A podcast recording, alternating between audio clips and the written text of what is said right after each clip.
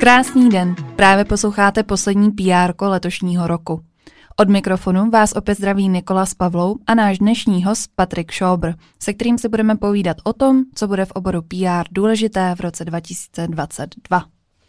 Patrik Šobr je předseda výkonné rady APRA, tedy Asociace PR agentur a majitel agentury Pram Consulting. V roce 2017 se stal PR osobností roku a já jsem se o něm dozvěděla poprvé, když jsem šla na oborovou akci PR Branch, kterou Patrik pořádá ve spolupráci s mediář.cz.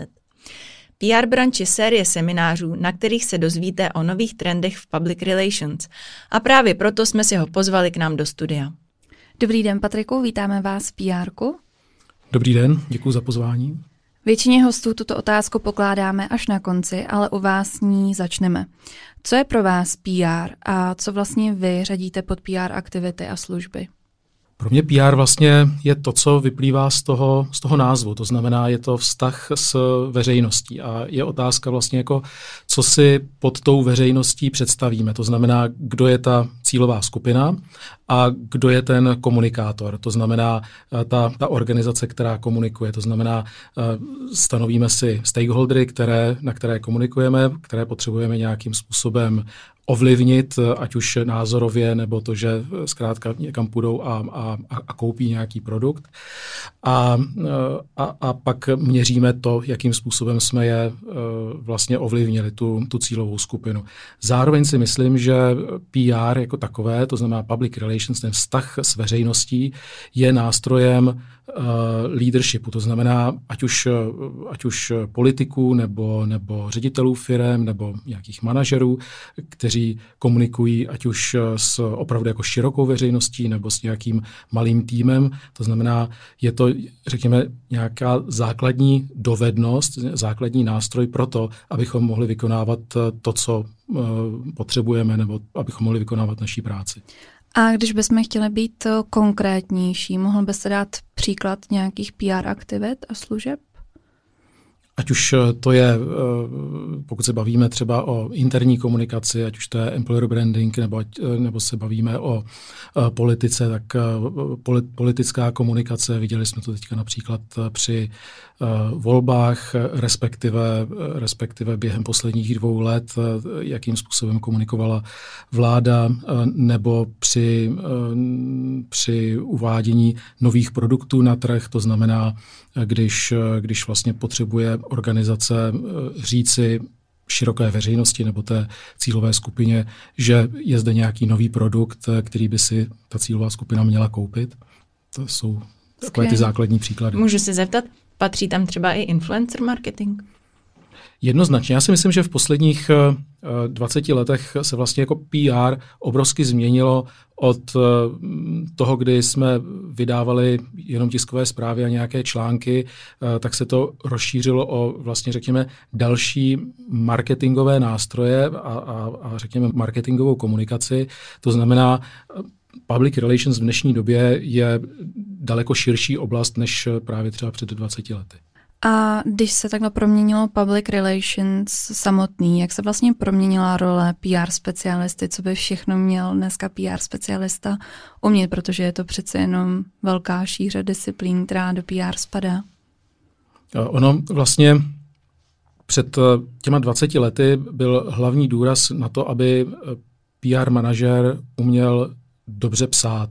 Já si myslím, že v dnešní době je to, řekněme, víc aktivit, ať už by měl být dobrý obchodník, ano, měli bychom umět dobře psát, měli bychom umět dobře minimálně anglicky a měli bychom být dobří marketéři a možná i sociologové, protože vlastně obrovskou součástí public relations v dnešní době je i dobré měření, a to nejenom na začátku kampaně, ale i na konci nebo, nebo v jejím průběhu. To znamená, my musíme správně chápat vlastně, co chce ta cílová skupina. Dnes si budeme povídat o trendech následujícího roku, ale pojďme se ohlednout za tím, co bylo. Jaké trendy se objevily v letošním roce, co už máme za sebou? V letošním roce tím hlavním trendem, který vlastně jsem viděl, že eh, kterým se firmy zabývaly, eh, tak to byla, řekněme, nějaká eh, cesta z, z covidu. Tak takové to zjištění, že vlastně technologie nám dokáží pomoct, díky technologiím jsme efektivnější, ale zároveň vlastně nám ukázali, že potřebujeme i si občas odpočinout a, a být s rodinou.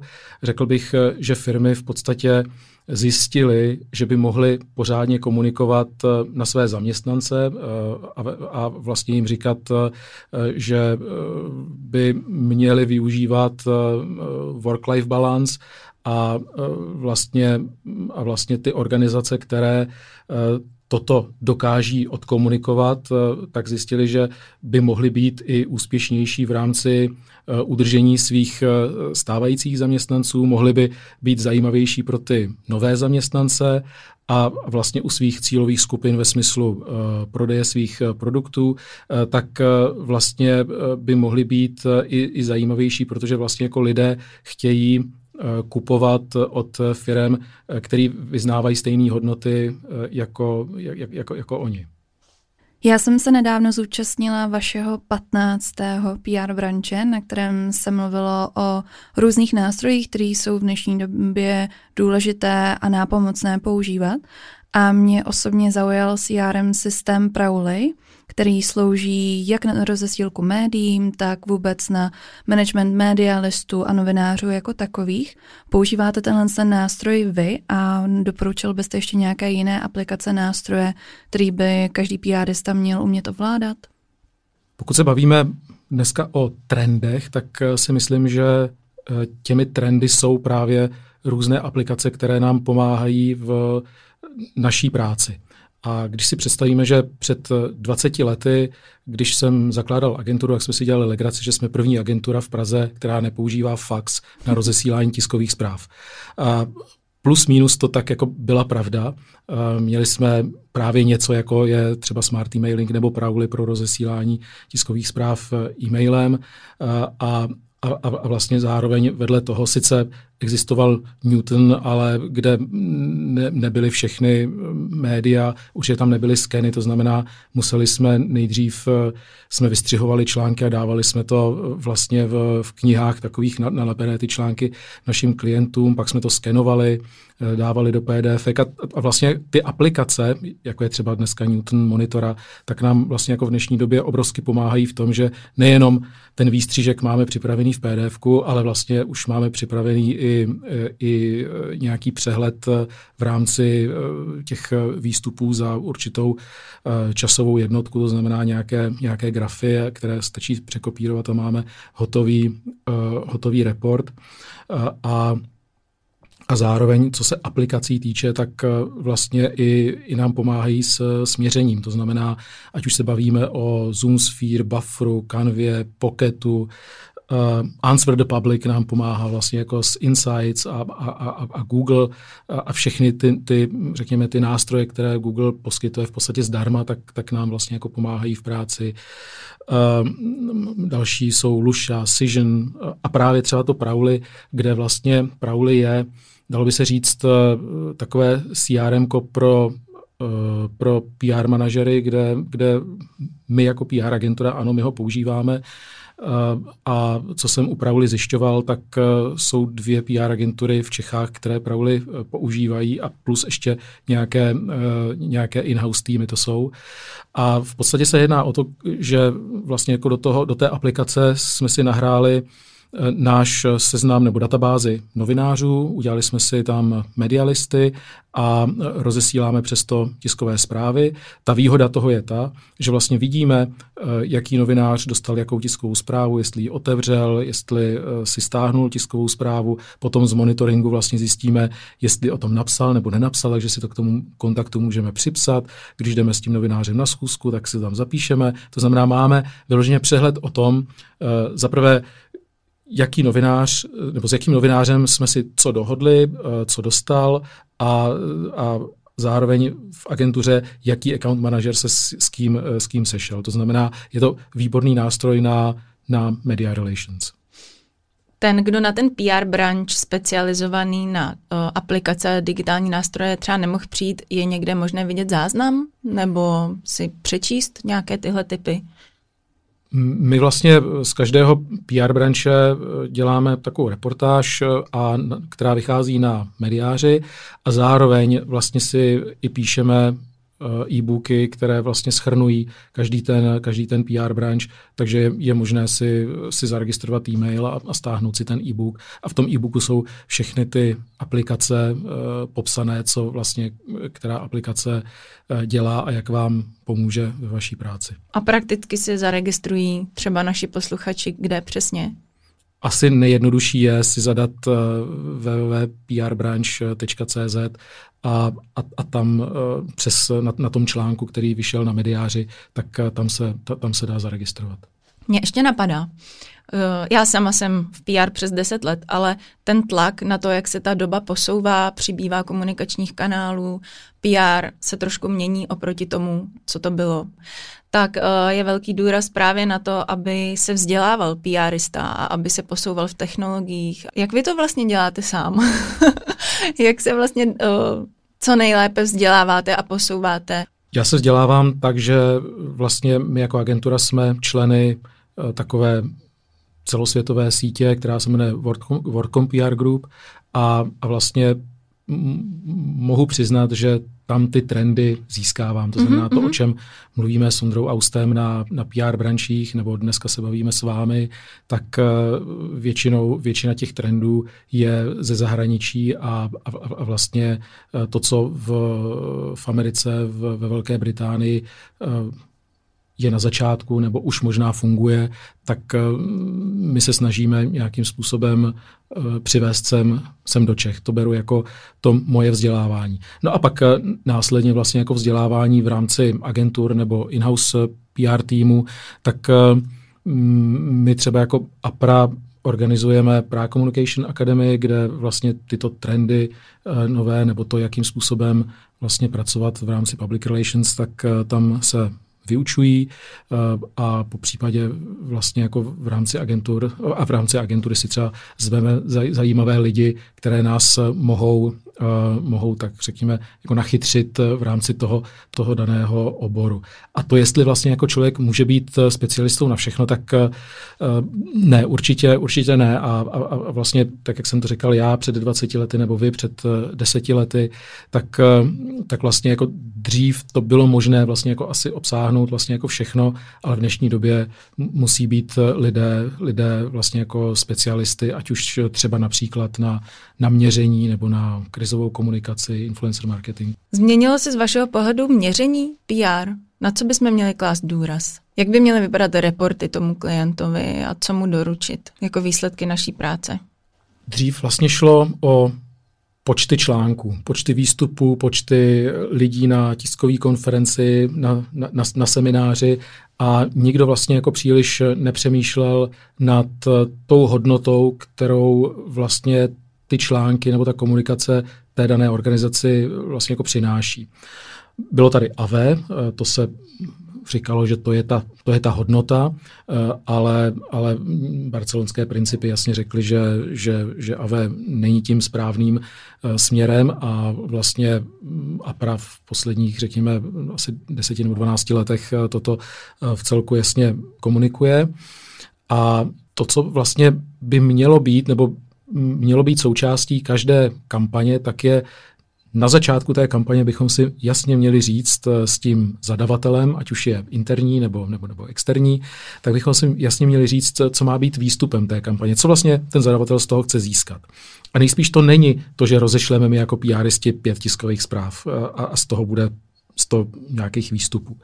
Ale mělo, měli bychom si vlastně s tím zadavatelem říci, co je pro něj ta hodnota, co, co, co tím chce získat. Jestli chce, tak jak jsme na začátku si říkali, jestli chce nějaký CV mít díky nějaký uh, employer branding kampani, nebo jestli chce uh, vlastně výjít z nějaké krize a v rámci krizové komunikace není to, že buď to budeme nebo nebudeme jí komunikovat, ale co má být výsledkem té, té krizové komunikace nebo eh, když je právě ten uvedený ten no, nový produkt, tak eh, kolik těch produktů se má vlastně jako prodat, nebo, ne, ne, nebo kolik lidí má být eh, zaregistrováno na konferenci, respektive kolik lídů má, má, máme mít. A to by mělo být stanoveno vlastně jako na začátku. A to, to součást toho zadání a vlastně jako potom bychom to neměli měnit a potom, když my uděláme ty aktivity, na které jsme zvyklí, to znamená, uh, zjistíme si cílovou skupinu, děláme si správné insights a, a, a nastavíme si strategii komunikace a, a tu kampaň vlastně jako uděláme, tak bychom to měli, měli měřit, tu kampaň, podle těch cílů, které jsme si dali. To znamená opravdu, kolik lídů třeba ta kampaň uh, měla. Ale a, a, a potom bychom měli jít ještě dál, to znamená, uh, dobře, dodali jsme určitý počet lídů, ale z těch lídů, kolik vlastně Eh, z těch lídů jsme měli zákazníků a kolik ty zákazníci vlastně jako utratili peněz. A je potřeba to dopočítat až do té do toho posledního stavu, to znamená, a to je vlastně jakoby ten, ten impact eh, pro, pro tu firmu, eh, která, kterou vlastně ta kampaň vlastně jako měla tam pak jsme schopni říct v rámci toho C-level managementu řediteli firmy, finančnímu řediteli, obchodnímu řediteli, eh, jsme schopni odargumentovat, jakou hodnotu ta kampaň nebo obecně komunikace vlastně měla, protože tady ty lidi počty článků nebo počty lidí na konferenci vlastně vůbec nezajímají. Já bych možná odkázala k našemu minulému dílu, kdy jsme měření PR rozebírali v, eh, v samostatném PR, tak si to když tak můžete dohledat. A já teďka jenom od měření odskočím uh, do budoucnosti. A nedávno se uskutečnila největší oborová akce Forum Media, kterou jste vlastně byl součástí jako organizátor. Jaké přednášky vás nejvíc zaujaly? Já bych asi nejdřív chtěl poděkovat organizátorům, protože vlastně jako APRA, jako asociace Public Relations, jsme se před dvěma lety dohodli s organizátory, že spojíme PR branch uh, výroční konferenci APRI uh, s Forum Media, tak aby vlastně vznikla jedna velká oborová konference. A, uh, a dva roky díky covidu jsme vlastně jako ji nemohli zorganizovat, tak konečně vlastně jako jsme se k tomu dopracovali, že, že, že tedy Forum Media dohromady s FI a, a PR Summitem se zorganizovala. A vlastně ta obsaz, to obsazení uh, speakery uh, té konference bylo, si myslím, velice dobré a mě třeba zaujal Juan Senior vzhledem k tomu, jaký má řekněme, disruptivní vnímání uh, problémů a, a, a někdy je uh, v celku uh, složitý si přijít na to, co, co, co tím on myslí a, a, a je potřeba to prodiskutovat. Richley, ten, ten mě vyloženě mluvil z duše, když mluvil o měření PR. Sara Polak, ta zase na historických datech a, a ukázkách z historie říkala, jak vlastně jako bude vypadat eh, umělá inteligence v rámci, v rámci komunikace a, a řekněme budoucnost, budoucnost eh, komunikace. No a Ben Gerin, ten zase mohu říct, mě inspiroval v tom, jak ze v celku malý agentury z Nového Zélandu vybudoval globální brand, který pomáhá světovým lídrům vyhrávat volby. Pojďme si teďka blíž podívat na jednotlivé myšlenky těch speakerů, nebo aspoň některých z nich, které jste teď jmenoval. Každá opravdu povedená kampaň musí nutit k přemýšlení. To byla taková hlavní message Michaela Konráda. Souhlasil byste s tím a myslíte si, že by se mělo přistupovat k tvorbě kampaní v příštím roce nějak jinak? Já si myslím, že v PR to platí dvojnásob. Právě, že v dnešní době soundbites, kdy li, lidé vlastně jenom tak čtou eh, nadpisy a nic je příliš nenutí k tomu, aby si přečetli č- celý článek, tak eh, my jako PRsti musíme zatraceně přemýšlet eh, nad tím, abychom toho člověka v rámci toho nadpisu, toho soundbiteu donutili, uh, aby, uh, aby se zamyslel a, a, a vlastně přečetl si celý ten článek a my mu mohli vlastně sdělit celý ten příběh, které, který mu chceme vlastně vyprávět.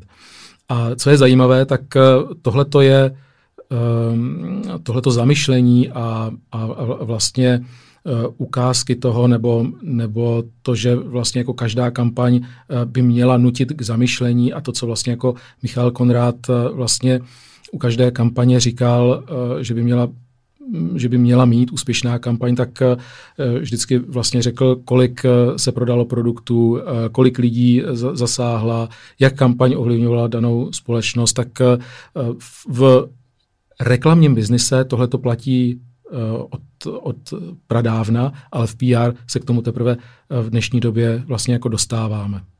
Čím déle děláme PR, tak mám pocit, že jednotlivé komunikační oblasti a disciplíny se čím dál tím víc slívají dohromady. Že vlastně je malý rozdíl mezi marketérem, PRistou.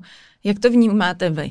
PRista je v podstatě strateg, který uh, řekněme, může být nástrojem toho, toho lídra.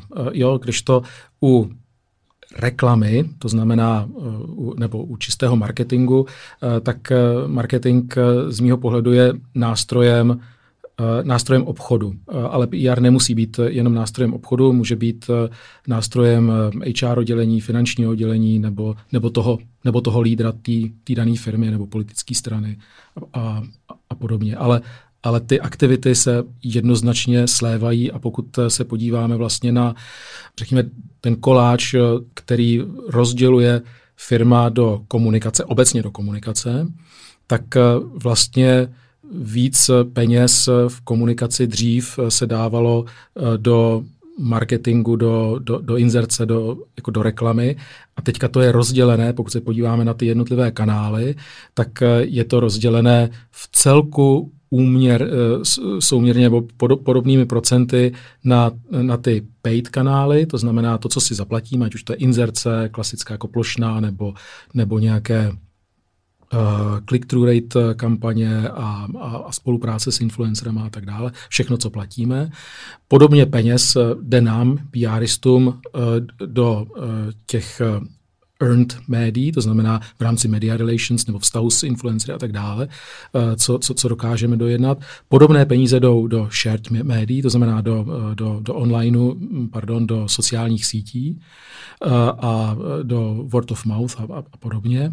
A, a, a zároveň vlastně jako firmy zjistily na to, to že uh, úplně nejjednodušší komunikace, nebo řekněme nej, nejlíp odřiditelná, je v jejich médiích, v těch owned médiích. To znamená, začali víc investovat eh, vlastně do svých eh, časopisů, blogů, newsletterů a, a spoluprací třeba i, i, i s nějakýma influencerama. A tohle to je, řekněme, určitá jako budoucnost, eh, budoucnost obecně jako komunikace, kdy ten jeden koláč se rozdělí zhruba sou, souměrně tady na ty čtvrtiny. A dalším velkým tématem i na forum média, i podle mě teďka v mezi profesionály je fake news a dezinformace. Co si myslíte, že PR profesionálové můžou udělat pro to, aby omezili jejich počet? Vlastně já jsem měl možnost se potkat s Juanem Seniorem v předvečer konference a měli jsme mm, takový jako zajímavý rozhovor o tom, eh, kdo bude schopen v budoucnu eh, se, řekněme, odprostit od dezinformací a kdo bude mít přístup k těm, řekněme, pravdivým informacím nebo k té, k té realitě. A, a, a proto jsem říkal, že i Juan Senior má takový disruptivní uh, jednání nebo, ne, nebo se kouká na věci disruptivně. Uh, on tvrdí, že lépe vzdělaní a bohatší lidé budou v budoucnu uh, méně náchylní k dezinformacím než ti méně vzdělaní a méně vydělávající, protože uh, ti bohatší eh, budou mít přístup k médiím, tradičním a v tradičních médiích tím, že si je ti bohatší lidé budou schopni zaplatit, tak v těch médiích stále budou pracovat novináři, kteří budou mít eh, dostatek prostředků na to, aby zjistili, jestli se o dezinformaci jedná nebo nejedná. A tím pádem budou v médiích publikovat eh, tu realitu, která, která je, nebudou publikovat dezinformace. Když to na druhou stranu ti méně vzdělaní jsou více náchylní k dezinformacím, eh, nebudou schopni rozlišit mezi dezinformací a pravdou a hlavně maximum informací budou čerpat ze sociálních sítích, kde i v budoucnu vlastně nebudeme schopni uh, řídit to, jestli se jedná o dezinformaci nebo ne. ne, nebo ne. Uh, takže to bylo takové těžké, řekněme, pro mě na, na to, abych se s tím smířil, ale vlastně potom po nějaké další diskuzi jsem si říkal, že to asi nejspíš takhle bude a proto vlastně i Juan Senior, nebo ne proto, ale, ale navazoval na to tou svojí prezentací, kdy, kdy mluvil o tom, že vlastně tradiční média eh, zažijí, řekněme, nový, nový boom, protože vlastně lidé se k ním vrátí jako ke zdroji pravdivých, eh, pravdivých informací. No a my v, v APRA jsme si řekli už vlastně, když jsme se připravovali před rokem na forum média, že, že dezinformace jsou pro nás také téma, není to jenom téma politické, ale vlastně dezinformace pro nás jako pro PRisty mohou být v celku zásadní a to můžeme pracovat, nemusíme pracovat přímo jenom pro politiky nebo politické strany, ale pro někoho může být dezinformace eh, článek v parlamentních listech, pro někoho jiný, jiného může být dezinformace eh, článek v nějakém v nějakém eh, oborovém časopisu. To znamená, pro každého může být dezinformace něco jiného. A proto jsme se rozhodli vlastně udělat eh, sedm principů toho, jak by PR manažer měl pracovat eh, s dezinformacemi. A, a vlastně jako každý z nás, myslím tím PR manažerů, by si měl stanovit, co je pro něj ta dezinformace. Kdo může být ten dezinformátor pro něj. Měli bychom si jasně stanovit, Eh, to, že s dezinformátory nebudeme komunikovat, nebudeme je zvát na naše tiskové konference, na naše akce, nebudeme samozřejmě inzerovat na, na, jejich, na jejich webech. Pokud dezinformace k nám půjde, tak eh, to budeme vysvětlovat hlavně v našich médiích, po případě v médiích, eh, které nejsou dezinformační, ale ne v žádném případě nebudeme diskutovat s těmi, eh, s těmi dezinformátory. No a potom, jako poslední a, za, a myslím si, že nejzásadnější věc je, že cokoliv budeme publikovat, takže si budeme ověřovat, jestli vlastně jako je pravda nebo není pravda, abychom vlastně potom následně ty dezinformace také my nešířili. A je možný najít dezinformace i někde jinde než jenom v médiích? Třeba když jsme mluvili o interní komunikaci nebo o influencerů, můžeme to vidět i jinde a hlídat i jinde? My jsme se eh, v APRA, když jsme sestavovali těch sedm principů, tak eh, vlastně jako první, co jsme si eh, potřebovali říct, tak co je vlastně jako dezinformace. A vlastně jako dezinformace je opakovaná nepravda, která je schválně šířena. To znamená, vlastně jako eh, pokud eh, šíříme nepravdu eh, schválně a opakovaně, to znamená, můžeme ji šířit v mezilidských stazích, na pracovišti, v sociálních médiích, tak, tak v podstatě jako se s dezinformacemi můžeme potkat v jakékoliv komunikaci, v každodenní komunikaci. Ještě poslední přednáška, která hrozně rezonovala mm, v komunitě byla přednáška od Rich Lay, a který vlastně si jednou dokonce legálně změnil své jméno na Mr. Public Relations. A on vlastně apeloval na experty, aby se nevěnovali jen prostředku příběhu, ale všem jeho částem. Jak to děláte vy ve vaší agentuře? Jak pracujete s příběhem a s daty v kampaních? Rich eh, mluvil o měření v každé fázi kampaně. To znamená, že na začátku kampaně, eh, že bychom si měli udělat eh, insights a, a vlastně už to je to měření jako, jako takové. A díky tomu měření jsme schopni vlastně poznat cílovou skupinu, vědět, co ta cílová skupina chce slyšet, respektive po čem touží. A na základě toho jsme schopni si stanovit cíle, strategii a v té strategii si vlastně i, i navrhnout ten ten příběh, protože víme, eh, co chce ta cílová skupina Eh, slyšet a zároveň vlastně jako mluvil o tom, že je špatný měřit pomocí AV a že bychom měli vlastně eh, komunikovat přes eh, všechny ty kanály, které máme k dispozici. To znamená ideálně si říct ten jeden příběh, jak ho odkomunikujeme v paid, owned, shared a, a earned a shared média, zkrátka v tady těch čtyřech kanálech a, a pak to správně vlastně jako každý ten kanál změřit a, a, a říci si, jestli vlastně ta kampaň, ten příběh, jestli byl správně napsán nebo ne. Doteď jsme se spíš bavili takovou formou rozhovoru, než že bychom říkali trend 1, 2, 3, 4, 5. Což vám ale pak schrneme asi do nějakých uh, doprovodných materiálů. Mě by ale přeci jenom zajímal nějaký ten výhled na ten budoucí rok. Hmm, třeba z pohledu tvorby kampaní, témat nebo služeb nebo PR nástrojů nebo právě toho měření. Zkusili bychom to teď nějak schrnout nebo doplnit? Pokud to chceme dát do bodů a, a do nějakého, řekněme, headlineu, tak já si myslím, že jsou eh, dva trendy, které nás opravdu čekají. O jednom jsme se už eh, bavili vlastně několikrát a to, to je to, to value, to znamená uh, ta, ta hodnota, kterou vlastně pomocí komunikace přinášíme nějaké, nějaké organizaci nebo, nebo zkrátka tomu, uh, tomu zadavateli. A tím druhým trendem velkým a, a já bych řekl, že to je new big thing eh, pro PR a jenom záleží na nás, na PRistech, jak eh, se k tomu postavíme, ale tak, jak jsem říkal, eh, většinu těch trendů beru ze zahraničí a vím, že v zahraničí tenhle trend v celku, v celku rezonuje a to je v podstatě nefinanční reporting. A řekněme, a je to jedno, jestli mu říkáme nefinanční reporting, sustainability report nebo obecně sustainability, udržitelnost.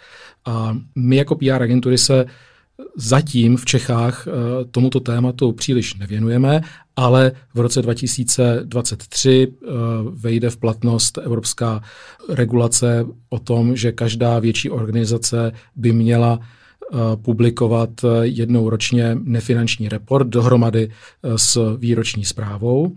Některé organizace, firmy se na to už připravují a, a máme jasné příklady toho, že, že vlastně to vydávají, ten nefinanční report a, a některé ty nefinanční reporty jsou opravdu vlastně jako zajímavé a, a ty firmy se tím vlastně řídí. A některé firmy zatím nevědí, jak k tomu vlastně přistoupit a jak vlastně jako mm, je, je, a některé firmy vlastně jako nevědí, jestli by měli nebo neměli ho, ho využívat. Příští PR branč, který bude v lednu, tak se nefinančním reportu bude věnovat právě z toho důvodu, že věřím tomu, že, že jako PRisti můžeme organizacím pomoct v tom nefinanční report napsat, ale zároveň ho dobře odkomunikovat, tak aby nebyl eh, jenom eh, zavřený s tou výroční zprávou v šuplíku a, a jenom tak, že bychom si jako očkrtli, že ho, že, že ho máme pro případnou kontrolu. Ale nefinanční report je vlastně jako výborný nástroj z mého pohledu pro to, aby organizace ukázala, eh, jak eh, je udržitelná ve smyslu, ať už směrem ke svým eh, zaměstnancům, k přírodě nebo k vlastně k, ve, k veřejnosti. A může to být dobrý obchodní nástroj, to znamená, už v dnešní době jsou firmy, které třeba nemusí mít nefinanční report, ale, ale mají ho, protože jim to pomůže potom v nějakém výběrovém řízení. Protože ve světě, obecně ve světě, ne v Čechách, ale ve světě, eh, jsou při výběrových řízeních upřednostňovány firmy, které se chovají udržitelně. A, tím důkazem toho, že se chovají udržitelně, je ten nefi, nefinanční report. Nebo nefinanční report zase můžeme využít směrem k našim zaměstnancům, ať už současným nebo budoucím. A to, že vlastně jako firma se chová udržitelně, tak hlavně mladší generace se s tím stotožňuje a raději si vybere firmu, která dobře odkomunikuje to, že je udržitelná, než, než, než firmu, která vlastně do udržitelnosti, v udržitelnosti nic, nic nedělá. A, a to samé je i vlastně jako ať už s obchodními partnery nebo, nebo vlastně jako ve vztahu k nějakým uh, regulátorům trhu třeba například. Vy jste zmiňoval, že už existují společnosti, které uh, nefinanční reporty publikují. Můžete nám dát jejich příklad a případně říct vlastně, jaký jsou kategorie, na které se v těch reportech uh, soustředí a o čem musí psát, protože pro mě je to stále hrozně abstraktní pojem. Takovými dobrými příklady v Čechách je Lidl a PPF a vlastně třeba například Lidl se nefinančnímu reportingu věnuje už několik let a vlastně ho, eh, nebo ty výstupy z nefinančního reportu propisuje potom do své další komunikace. Určitě to má vliv na vnímání té, té značky na trhu. To, co nefinanční report obsahuje, tak eh, vlastně nefinanční report eh, je postavený na takzvaných principech ESG, to znamená environment, social a governance. To znamená, jakým způsobem firma eh, se staví k životnímu prostředí, k social, to znamená široké veřejnosti, a governance ke svým zaměstnancům. To znamená v praxi, že vlastně firma popisuje to, třeba například v, té, v tom governance, to, jakým způsobem komunikuje se zaměstnanci, jak je vzdělává, jak zaměstnává ženy třeba na mateřské dovolené, jak, kolik procent žen má ve, ve vedení společnosti. V rámci social, té, té části social popisuje své vlastně CSR aktivity, jak pracuje vlastně s, s komunitou, třeba například koho podporuje, jakým způsobem podporuje, jak a proč vlastně jako tu, tu skupinu uh, lidí podporuje. A v rámci životního prostředí zase, uh, jakým způsobem vlastně se stará o životní prostředí ve smyslu uh, udržitelnosti, třeba například uh, v rámci vypouštění CO2 uh, do, do, do ovzduší. A nemusí to být jenom u, u fabrik, které mají komín a, nebo znečišťují prostředí, ale může to být i právě třeba u, řekněme, takových těch klasických kancelářských firm, které jenom používají auta, tak na spalovací motor, tak by měli říct vlastně, v jakých kancelářských budovách eh, sedí, jak eh, se tam vytápí, eh, kolik těch aut na spalovací motor, motor používají a měli by se zároveň vlastně ten finanční report je i o tom, že se ta organizace zaváže k tomu, jakým způsobem tu aktuální situaci změní a dá si cíl, kam vlastně jako chce dojít. A v tom následném nefinančním reportu ten následující rok vlastně jako zhodnotí, jestli se jim to povedlo nebo nepovedlo. Jsou nějaká témata, která si myslíte, že budou rezonovat v kampaní v roce 2022 a na kterých bychom neměli zapomínat a používat je? Měli bychom si dát záležet, že to, co v kampaních říkáme, taky v dané organizaci a i, její představitelé, tak se děje a, a ti představitelé to dělají. Tím pádem ty kampaně a ta organizace bude uvěřitelnější pro cílovou skupinu a tím pádem i efektivnější. Takže je to nějaká autenticita, to, aby jsme říkali to, co se opravdu děje. Přesně tak a je to dlouhodobý trend v podstatě poslední tři, čtyři roky a určitě to bude právě eh, v souvislosti s tím, eh, s tou hodnotou a třeba i udržitelností, tak eh, to, to jde dohromady i třeba s tím well-beingem. Myslím si, že do dnešního PR už se toho víc nevejde. My vám moc děkujeme, Patriku, že jste přišel popovídat o tom, co nás v PR čeká příští rok. Moc děkujeme. Já děkuji za pozvání a když jste se ptali na to, jak se PR změnilo za posledních 20 let, tak eh, před 20 lety nebyl podcast. A, a, a já vám moc děkuji za to, že se PR podcastu věnujete a, a že tomu věnujete čas a své peníze. Děkuji. Děkujeme. Jo, děkujeme moc. No, to je pravda, my jsme takový rejpálci PR, ale nás to baví. Tak jo, my vám děkujeme také na druhé straně, naši posluchači, že nás posloucháte. Moc si toho vážíme a přejeme vám hlavně, abyste byli úspěšní, abyste měli PR rádi, abyste se vzdělávali, abyste se posouvali dál a hmm, třeba se někdy potkáme i osobně. To by bylo hezký. A budeme se na vás těšit v novém roce, kdy nás čeká spoustu novinek, tak nás nezapomínejte sledovat na našich sociálních sítích a brzy zase naslyšenou. Mějte se hezky.